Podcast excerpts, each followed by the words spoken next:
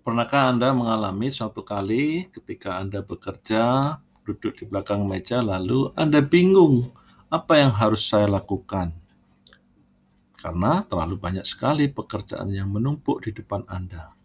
Atau Anda pernah mendapatkan suatu ketika Anda berada di posisi yang merasa stres, bingung, juga tidak paham apa yang harus Anda lakukan pada saat itu. Oke.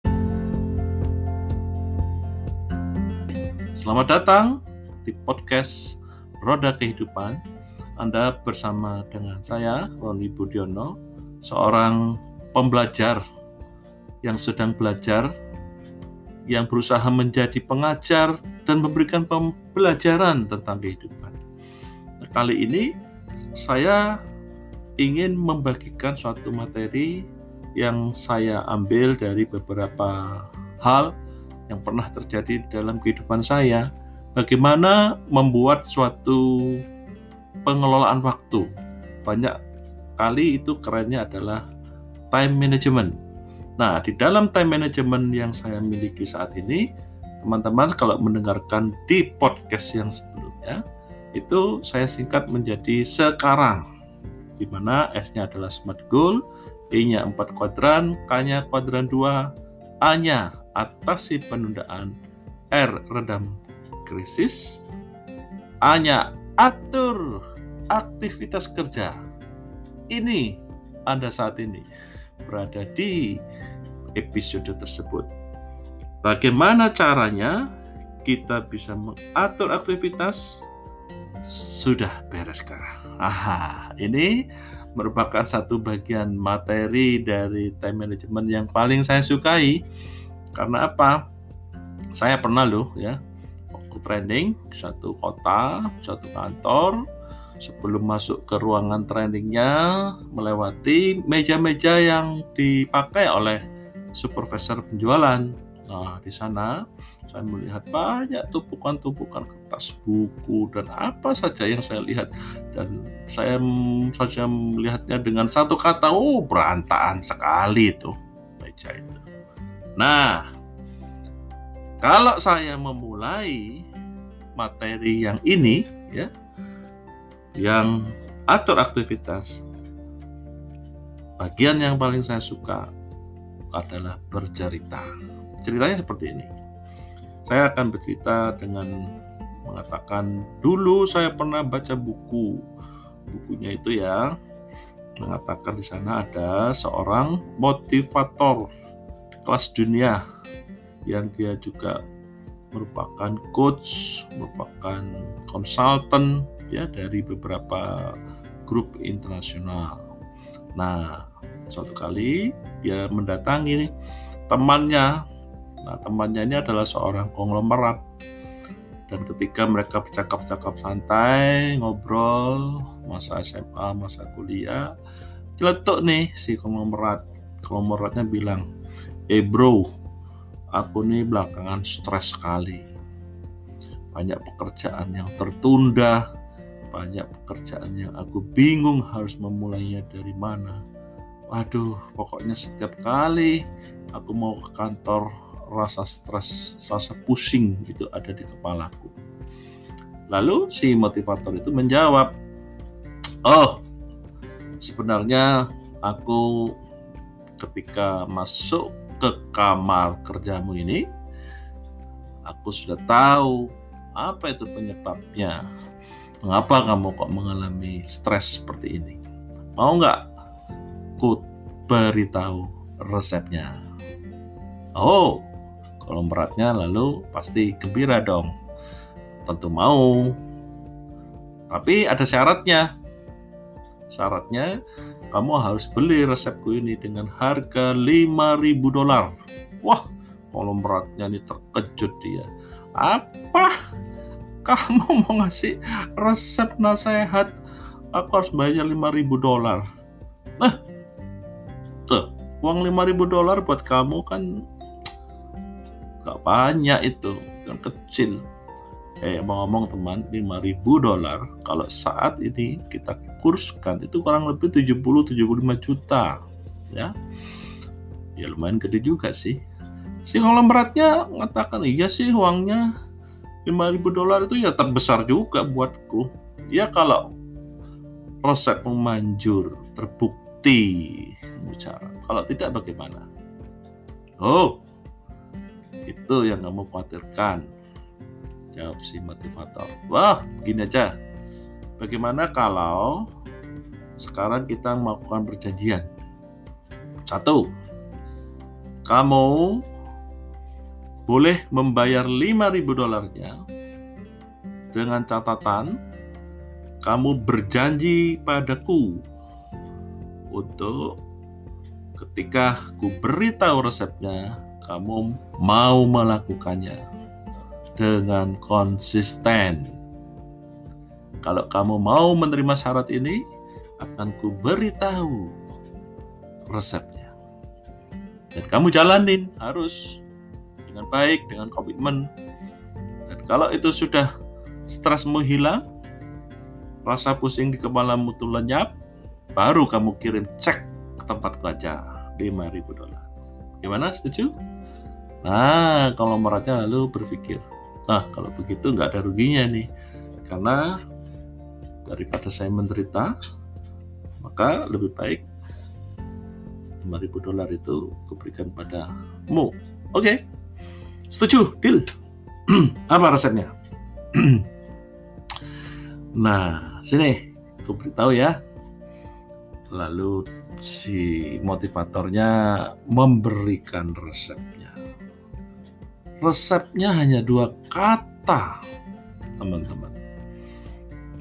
Untuk itulah si konglomerat lalu dia terhenyak, kaget, terkejut, sampai melompat. Begitu ya, dia ngomong loh, kamu tuh nasihat ini harganya 5000 dolar. eh, eh, eh, kamu sudah janji ya, kamu mau melakukan dan kalau sudah kamu lakukan, pusingmu hilang, maka jangan lupa untuk mengirimkan cek 5000 dolar ke tempatku. Oke. Okay. Ya. Cerita selesai. Singkatnya kemudian si konglomerat ini kurang lebih sebulan kemudian mengirimkan cek 5000 dolar tersebut kepada motivator. Luar biasa ya. Bagaimana? Anda tertarikkah untuk mendengarkan resep 5000 dolar tersebut? Eh, tunggu dulu. Ada syaratnya apa? Enggak lah. Anda jangan berpikiran saya minta Anda bayar 5000 dolar. Enggak lah, saya kasih gratis. Ya. Tapi dengan catatan Anda harus mau mengerjakannya. Nah, itulah teman-teman. Biasanya saya akan bercerita seperti itu. Nah, kemudian saya akan menugaskan kepada peserta training saat itu untuk melakukan foto meja kerjanya sebelum dan sesudah. Jadi sebelum dia harus foto, lalu dia melakukan resepnya, melakukan tindakan yang ada di resep itu, kemudian dia foto lagi. Jadi before and afternya itu harus dikirimkan ke saya. Nah, apa itu? Anda mulai penasaran ya? Baik, coba Anda dengar baik-baik ya. Resep yang diberikan oleh motivator kepada konglomerat itu ada dua kata, yaitu bereskan meja. Hah? ya, saya ulangi bereskan meja.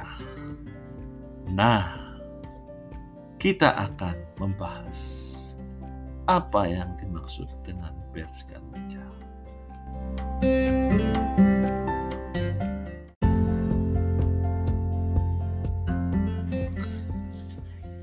Bereskan meja.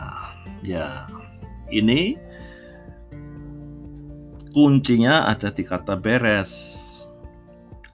Jadi yang saya pikirkan supaya teman-teman nanti di dalam pelaksanaannya tidak susah ya. Anda tidak perlu mengingat sesuatu metode langkah-langkah yang mengingatnya aja susah gitu ya, apalagi mau melakukannya.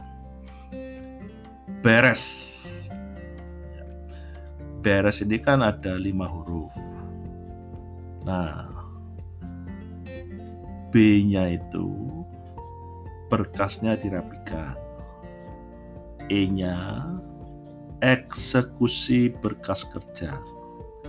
R rute eksekusi. E email produktivitas. S sesuaikan aplikasi produktivitas. Jadi begitu ya. Jadi saya coba jelaskan begini kita tetap memakai ilustrasi dari konglomerat tadi.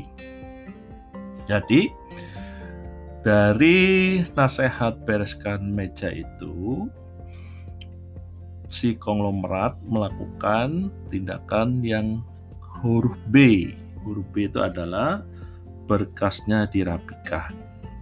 Teman-teman, seperti yang Anda ketahui, kalau kita bekerja, kalau Anda bekerja, siapa saja yang bekerja itu selalu akan berhadapan dengan surat-surat, dokumen, ya, file-file yang banyak. Semakin tinggi jabatan Anda, semakin banyak Anda berurusan dengan dokumen. Karena apa? Karena banyak orang yang berkoneksi, berhubungan dengan Anda, untuk berkomunikasi lewat dokumen. Kita istilahkan berkas lah ya itu semua. Nah, berkas yang banyak ini itu harus dirapikan. Cara merapikannya saya beri singkatan lagi yaitu 3B. Ya. Apa 3B itu? Berkas kerja, berkas referensi, berkas arsip. Nah, jadi konglomerat itu kemudian dari dokumen-dokumen yang ada di atas mejanya mulai dia pilah mana berkas-berkas yang masih belum selesai, sedang on progress, sedang dikerjakan. Dia taruh di satu tempat dan dia kasih label berkas kerja. Kalau dia mendapati satu berkas suatu berkas kerja tetapi sudah selesai. Nah, kalau sudah selesai kan harus disimpan. Nah, pada waktu disimpan itu ada tuh kira-kira dokumen-dokumen mana yang masih dibutuhkan untuk dilihat kembali diperiksa, dievaluasi, dilihat datanya, dan banyak hal yang akan dilakukan, entah itu secara periodik, seminggu sekali, entah itu sebulan sekali, itu tetap butuh untuk dokumen yang sudah dikerjakan tersebut perlu dilihat lagi. Nah, untuk yang berkas modelnya demikian, itu kita atau Anda atau si konglomerat itu memberikan label berkas referensi. Nah, berkas referensi ini Anda boleh menentukan berapa lama. Kira-kira misalnya berkas referensi yang umurnya sampai tiga bulan, saya begitu ya. Ada yang ada enam bulan silahkan jadi kalau dokumen tersebut masih sering digunakan entah itu seminggu sekali, 10 hari sekali, sebulan sekali, tapi dalam waktu 3 sampai 6 bulan disimpan sebagai berkas referensi gitu. Nah, ada lagi yang ketiga adalah berkas arsip. Berkas arsip ini yang dilihat tuh sudah mungkin setahun sekali gitu. Contoh nih ya, si konglomerat tersebut atau kita lah, atau Anda lah, atau saya juga lah, ya, untuk selalu setiap tahun itu harus melaporkan pajak. Nah, biasanya kita akan melihat berkas pajak kita yang tahun lalu untuk bisa mengisi laporan pajak yang tahun ini. Itu berarti kan dilihatnya satu tahun sekali. Nah, berkas-berkas yang jernisnya seperti itu yang hanya akan dilihat frekuensinya satu tahun sekali diberi label berkas arsip. Baik, jadi gimana? Coba ya kita ulangi bahwa berkasnya dirapikan dengan metode 3B ya. Berkas kerja, berkas referensi, berkas arsip. Sudah. Singkat cerita, si konglomeratnya sudah menyelesaikan langkah pertama, berkasnya dirapikan. Langkah yang kedua, eksekusi berkas kerja. Berarti sekarang kita bayangkan saja bahwa si konglomerat sekarang memiliki satu tumpukan berkas kerja yang harus dia eksekusi, yang harus dia selesaikan. Bayangkan saja ya, bahwa berkas kerjanya bisa saja bukan puluhan. Ya. Ada itu. Pada waktu dia sudah memiliki tersebut, berkasnya diambil satu persatu ditaruh di meja. Jadi kalau dulu si konglomerat ini berkas apa saja ada di atas mejanya. Sehingga pada waktu dia mengerjakan suatu tugas, berkasnya itu membuat dia pusing ya karena apa? Di atas mejanya itu berantakan sekali. Jadi kalau dia membutuhkan berkas tertentu dia sulit mencarinya. Dan secara pikiran bawah sadarnya juga mengatakan, waduh ini ruwet ini ya, wah sudah ruwet, sudah itu membuat keruwetan dalam pikiran yang akhirnya menurunkan daripada semangat untuk mengerjakan pekerjaan. Itu yang dialami oleh si konglomerat itu. Tapi ketika dia mendisiplinkan diri, berkasnya sudah dirapikan, dan dia mendisiplinkan bahwa ada hanya satu berkas yang sedang dikerjakan yang di atas meja. Itu Ya, itu yang dia lakukan tuh si berat Dia ambil satu. Nah, pada waktu dia mengeksekusi, mengeksekusi berkas kerja, itu saringannya pakai metode 4D. Ya. Kalau tadi berkasnya dirapikan pakai metode 3B, sekarang eksekusinya berkas kerja itu dengan metode 4D. Gampang kan? Ya, jadi saya ulangi. Ketika yang langkah pertama berkasnya dirapikan menggunakan metode 3B, ya, berkas kerja, berkas referensi, berkas arsip, maka di langkah kedua itu fokus kepada berkas kerja yang didapatkan pada langkah pertama.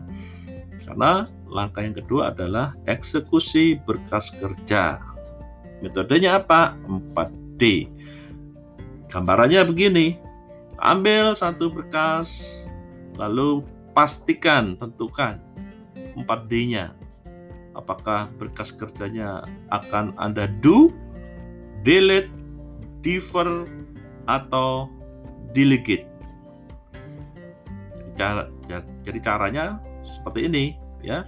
Misalnya, bayangkan Anda ambil satu, lihat berkasnya. Oh, ini benar nih, penting, harus selesaikan. Saya yang harus mengerjakan. Harus di do. Berarti diambil, diletakkan di satu tempat. Jangan dikerjakan dulu. ya seleksi aja dulu. Do. Nah, taruh. Udah ambil lagi. Ditumpukan berkas-berkas yang ada. Lihat. Oh ini rasanya berkas dokumen proposal permintaan sponsor misalnya ya. Dari sekolah misalnya. Dari instansi. Dari acara sosial. Wah ini nggak perlu delete. Langsung sobek kalau anda pastikan itu delete sobek saja. Masukkan tempat sampah. Gitu. Ambil lagi. Nah kalau ambil lalu anda lihat. Anda lihat perhatikan. Oh ya uh, ini harus dikerjakan nih. Tapi kalau saya kerjakan ini butuh waktu yang lama. Selain butuh waktu yang lama, juga ini perlu konsultasi ke bagian terkait, perlu pertimbangan dari atasan, dan seterusnya. Ini harus tunda dulu. Gitu. Defer, ya, taruh di lokasi, kasih label defer. Gitu. Nah, ambil lagi ambil lagi, lalu lihat lagi berkasnya. Oh ya, ini berkasnya saya lihat sudah memang harus dilakukan. Tapi nggak harus saya yang melakukan. Bisa saja teman saya, bisa saja anggota tim yang lain. Nah, itu yang harus dikerjakan. Kasih itu label delegate delegasi. Jadi tugas yang ada di berkas kerja yang Anda lihat terakhir itu adalah berkas kerja yang perlu didelegasikan kepada orang lain. Ya, orang lain itu bisa siapa saja yang tahu ya Anda sendiri. Jadi intinya begitu dari langkah yang kedua eksekusi berkas kerja Anda dengan metode 4D. Do, delete, defer, dan delegate.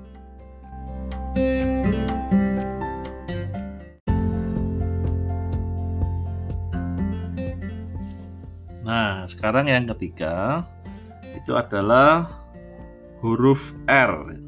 Kita kan metodenya beres ya berkasnya dirapikan. Itu yang pertama. Dengan menggunakan 3B, tujuannya dari lautan dokumen, lautan surat-surat yang ada, maka kita akan membuat berkas kerja, berkas referensi, berkas arsip. Setelah kita mendapatkan berkas kerja, ya kumpulan dari surat-surat, tugas-tugas, dokumen yang memang harus dikerjakan. Di langkah yang kedua, kita eksekusi itu semua berkas kerjanya. Tapi kita saring lagi dengan metode 4D, do, delete, defer, delegate. Jadi artinya kita mencari memang berkas kerja mana yang harus dikerjakan. Do yang di delete hapus. Yang di defer tunda kemudian yang di delegate nah berarti sekarang Anda masuk ke langkah yang ketiga rute eksekusi. Bayangkan yang di tangan Anda saat ini adalah berkas kerja yang memang benar-benar Anda harus lakukan.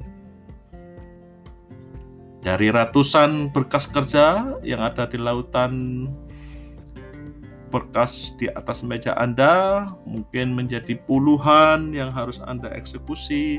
Sekarang mungkin tinggal belasan, ya, belasan berkas kerja yang memang Anda harus lakukan sendiri.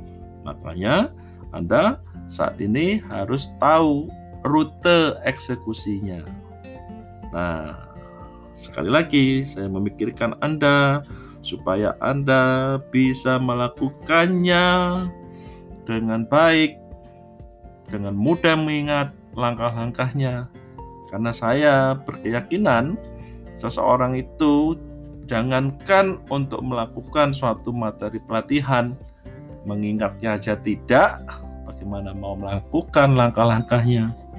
Di rute eksekusi ini, langkah-langkahnya saya atur dengan kata mahir ya saya buat dengan singkatan mahir berarti ada lima huruf lagi nih ya jadi bayangkan sekarang di atas meja Anda ada belasan berkas kerja yang harus Anda selesaikan.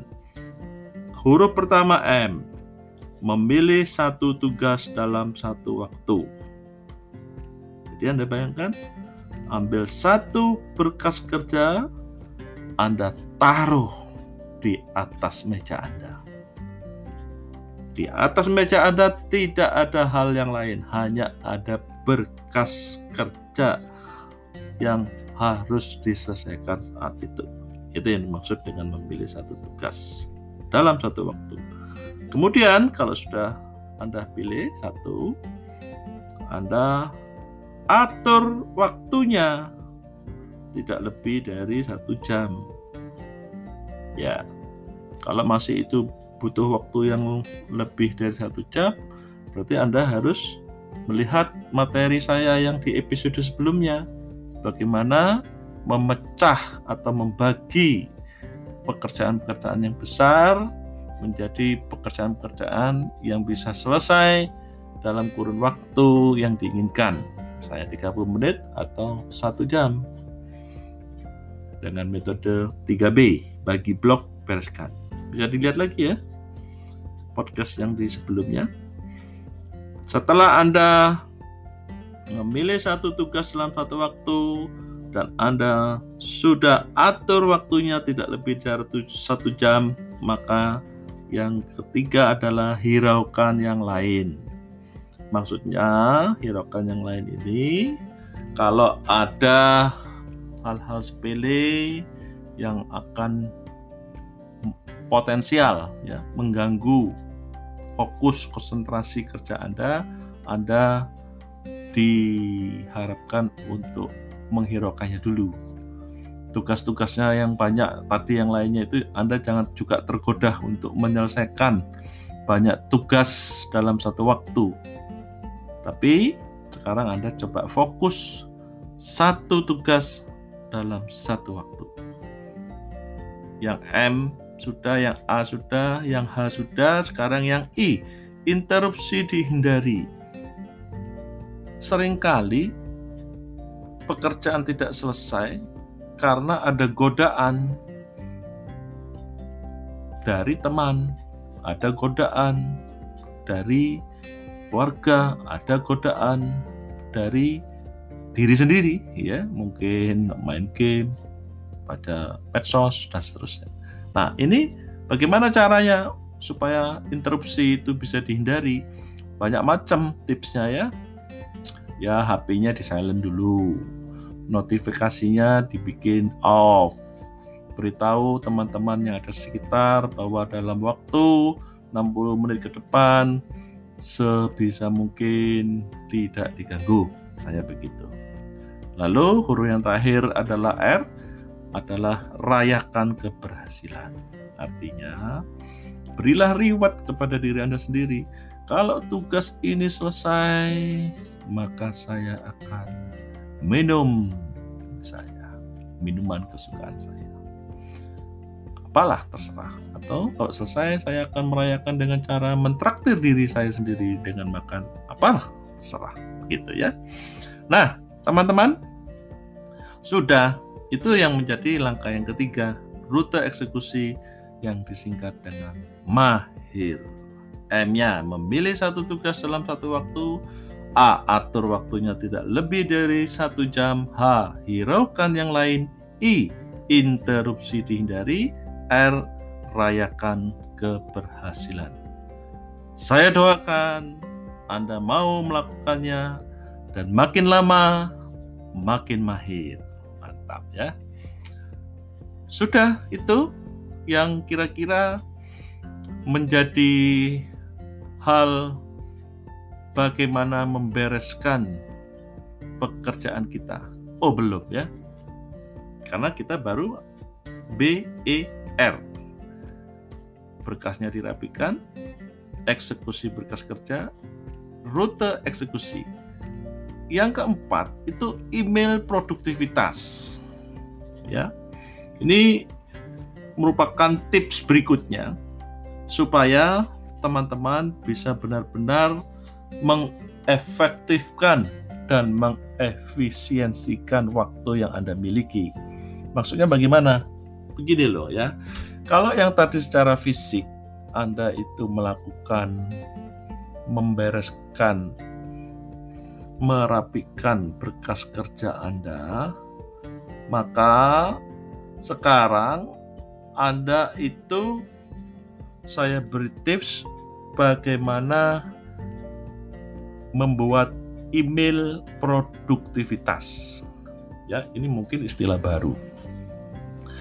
Ada email produktivitas yang mungkin kalau didefinisikannya adalah email-email yang berkaitan dengan tugas atau pekerjaan, tindakan Anda yang memiliki dampak terhadap pencapaian tujuan. Itu yang disebut dengan email produktivitas. Karena saya tahu ya ada beberapa orang yang mengatakan Pak, Pak, saya ini setiap harinya di dalam bekerja itu saya itu bisa saja loh Pak mendapatkan email lebih dari 100. Waduh, ketika saya mendengarkannya itu susah juga saya bayangin ya bagaimana mengelola email yang sedemikian banyaknya tiap hari. Kalau itu tidak bisa dimaintain dengan bagus, maka keesokan harinya dapat lagi tuh email sejumlah. Besoknya begitu lagi. Nah, penting sekali ya untuk supaya kita bisa melakukan pekerjaan dengan efektif dan efisien, maka membuat email produktivitas. Caranya bagaimana? Caranya mudah sekali, ya. Saya pakai singkatan ABCD. Gampang kan? Bagaimana membuat email produktivitas? ABCD. A-nya, atur email dalam folder yang sesuai. Jadi ini bermula dari ada seseorang yang mengatakan, "Pak, Pak saya pernah tuh dulu ada seorang product manager yang bertanya kepada saya bagaimana follow up dari program promosi produk yang kita launching dua minggu yang lalu. Waduh Pak, saat itu saya langsung bingung. Itu produk yang mana ya, email yang mana ya, yang dua minggu yang lalu, lalu bentuk laporannya seperti apa, dan produk manager yang di pusat itu Pak kerjakan ya form-formnya itu dan segera kirim besok. Saya lalu mencoba mencari itu karena saya benar-benar lupa. Di mana itu ya emailnya, judulnya apa ya? Aduh, kurang lebih 10 menit Pak, saya baru bisa mendapatkan email lagi. Nah, teman-teman, kalau Anda melakukan A, atur email dalam folder yang sesuai itu tidak perlu lagi mengalami hal yang seperti itu. Karena apa? Email yang ada Anda buatkan foldernya dan beri nama foldernya itu. Jadi kalau secara fisik tadi ya dokumen-dokumen surat, ada berkas kerja, berkas referensi, berkas arsip. Nah, kalau email ini Anda juga bikin foldernya. Mudah itu ya dari setiap email itu pasti ada cara untuk membuat folder, subfolder bahkan. Sampai level 2. Kategorinya apa? Kategorinya bisa by departemen, bisa by jabatan. Terserah ya. Sejauh mana Anda sekarang memiliki sumber email itu dari mana saja, dari siapa saja. Anda kelola dengan membuat foldernya. Nah, ketika saya beri saran seperti itu dan si orang tersebut melakukan dan dia memberikan suatu testimoni, Pak sekarang enak. Saya kalau mencari email tidak perlu butuh waktu 10 menit tapi 10 detik Pak saya sudah dapat. Nah, itulah teman-teman ya. Bagaimana pentingnya kita membuat email produktivitas. Metodenya apa tadi? A, B, C, D. A. Atur email dalam folder yang sesuai. B. Buat pemeriksaan email secara rutin. Jadi teman-teman, Anda perlu menentukan Anda mau memeriksa email secara rutin itu sehari berapa kali mau satu kali, mau dua kali, tiga kali terserah Anda, ya, mau di pagi hari, sore, dan seterusnya. Tapi Anda harus punya itu jadwal rutin untuk mengecek, mengatur email Anda. Pastikan saja ya email-email yang Anda miliki itu kalau Anda mau melakukan seperti yang di berkas tadi ya. Mana yang perlu di follow up, anda sendiri, mana yang perlu ditunda, mana yang perlu didelegasi, mana yang perlu di delete. Nah, ada email-email yang tidak perlu dibaca isinya, ya langsung delete saja. Itu biasanya eh, email-email yang sifatnya spam, promosi, itu sangat mengganggu sekali. Silakan saja, ya kan Anda sudah punya caranya eksekusi itu ya email produktivitas Anda ketika Anda membuat pemeriksaan email secara rutin. Metodenya pakai 4D, do delete, defer, delegate. Gitu. B sudah ya. Lalu C, cepat dalam merespon email. Artinya, kalau ada email yang memerlukan jawaban segera, jangan ditunda, langsung bereskan. Begitu Anda bereskan, Anda akan tenang. Setiap harinya Anda bisa pulang dengan hati yang lega, ya, ketemu dengan keluarga, bisa senyum-senyum, happy, tidak kepikiran, istirahatnya tenang, besok paginya masuk kerja dalam posisi happy juga ya karena semuanya teratur, semuanya ada di dalam kendali. Atur email dalam folder yang sesuai. Sudah Anda lakukan. B. Buat pemeriksaan email secara rutin. Sudah. C. Cepat dalam merespon email. D. Ini. Delete email sampah. Tadi sempat saya bahas ini ya. Jangan segan-segan. Pada waktu Anda melakukan pemeriksaan email, ada email sampah, segera delete. Supaya tidak memenuhi inbox Anda. Itu yang keempat, email produktivitas sudah selesai. Sedangkan yang kelima itu adalah sesuaikan aplikasi produktivitas. Jadi begini teman-teman, saat ini kita diuntungkan karena kita hidup di era digital. Di Android, di iOS itu memberikan kita banyak alternatif program-program aplikasi-aplikasi organize yang sanggup membantu kita, mengingatkan kita sehingga setiap tugas yang penting bisa kita ingat dan bisa kita selesaikan banyak sekali. Dan saya mereferensikan Anda untuk memakai. Saya sendiri sudah mencoba beberapa aplikasi. Dan masing-masing punya kelebihan dan kekurangan. Ada yang berbayar, ada yang free. Nah, untuk itu saya memberikan tips sederhana kepada Anda untuk yang kelima ini anda sesuaikan aplikasi produktivitas dengan cara 3M. Ya. Maksudnya 3M itu apa? lihat, cari, browsing aplikasi yang M pertama itu bisa mengatur tugas. M yang kedua mengidentifikasi pola kerja yang Anda miliki. M yang ketiga bisa meningkatkan alur kerja Anda. Kalau itu 3M terpenuhi, pilih.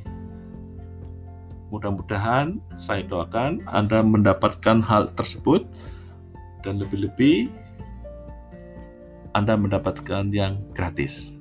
Ya, oke, saya doakan itu. Tentunya tapi tidak mudah. Anda harus mencoba, coba beberapa hari nggak enak. Oh cari lagi. Coba beberapa hari kurang cocok. Ganti lagi. Coba beberapa hari. Oh ini enak. Nah itu pakai terus. Ya akhirnya bereskan meja. Nasihat dari sang motivator kepada konglomerat sudah diselesaikan oleh si konglomerat. Dia benar-benar melakukannya dalam waktu satu bulan. Maka benar-benar dia beres. Karena beres B-nya itu adalah kepanjangan dari berkasnya dirapikan. Ketika sudah rapi dia eksekusi. Berkas kerja rute eksekusi email produktivitas sesuaikan aplikasi produktivitas. Kalau kolom merat itu bisa berhasil dengan metode beres. Saya percaya Anda pun juga akan berhasil membereskan beres. Waduh, ini susah juga itu ya. Siapa maksudnya Anda itu berhasil juga mahir melakukan beres ya. Karena kalau Anda membereskan kekacauan kerja yang Anda miliki saat ini, Anda bisa mengatur aktivitas dengan baik, maka pekerjaan Anda akan bisa lebih cepat selesai. Dengan waktu yang sama, Anda bisa melakukan lebih banyak pekerjaan. Dengan kata lain, Anda sekarang mampu melakukan pekerjaan dengan lebih efektif dan lebih efisien. Jadi bayangkan tuh tadi untuk mencari email ya orang tersebut yang dulunya mendapatkannya dengan waktu 10 menit sekarang 10 detik cukup. Nah, berarti ada hemat waktu. Waktunya dihemat. Nah, ada istilah baru sekarang kita ini ya, hemat waktu. Nah, hemat waktu itu kita gunakan untuk apa? ya waktu yang kita hemat itu dapat Anda gunakan untuk melakukan pekerjaan yang lain. Yang tentu pekerjaan yang ada di kuadran 2. Mengapa kok di kuadran 2? Karena kuadran 2 adalah pekerjaan yang penting dan tidak mendesak. Masih bingung juga? Berarti Anda harus melihat atau mendengarkan kembali podcast yang sebelumnya yang judulnya Kuadran 2. Itulah teman-teman. Sampai di sini dulu. Jadi poin dari atur aktivitas kerja ini adalah ketika kita membereskan dengan metode beres ya lima langkah tadi, kita akan dapat menghemat waktu dan hemat waktu yang kita miliki itu bisa kita gunakan untuk mengerjakan pekerjaan yang ada di kuadran 2 dan ketika kita mengerjakan pekerjaan yang ada di kuadran 2 itu berarti adalah suatu pekerjaan yang memiliki dampak pada tujuan, memiliki dampak terhadap pencapaian tujuan. Maka tujuan hidup kita akan segera tercapai. Anda kalau tertarik untuk mendiskusikannya lebih lanjut, ya Anda bisa berbagi itu, bisa kita diskusi di mana di Instagram, di Facebook, di, di Twitter atau menghubungi saya lewat telepon atau WA. Terima kasih ya teman-teman untuk hal yang baik Saat ini kita sudah belajar atur aktivitas kerja dan sampai ketemu di episode yang berikutnya. Selamat belajar, selamat bekerja, dan selamat berprestasi.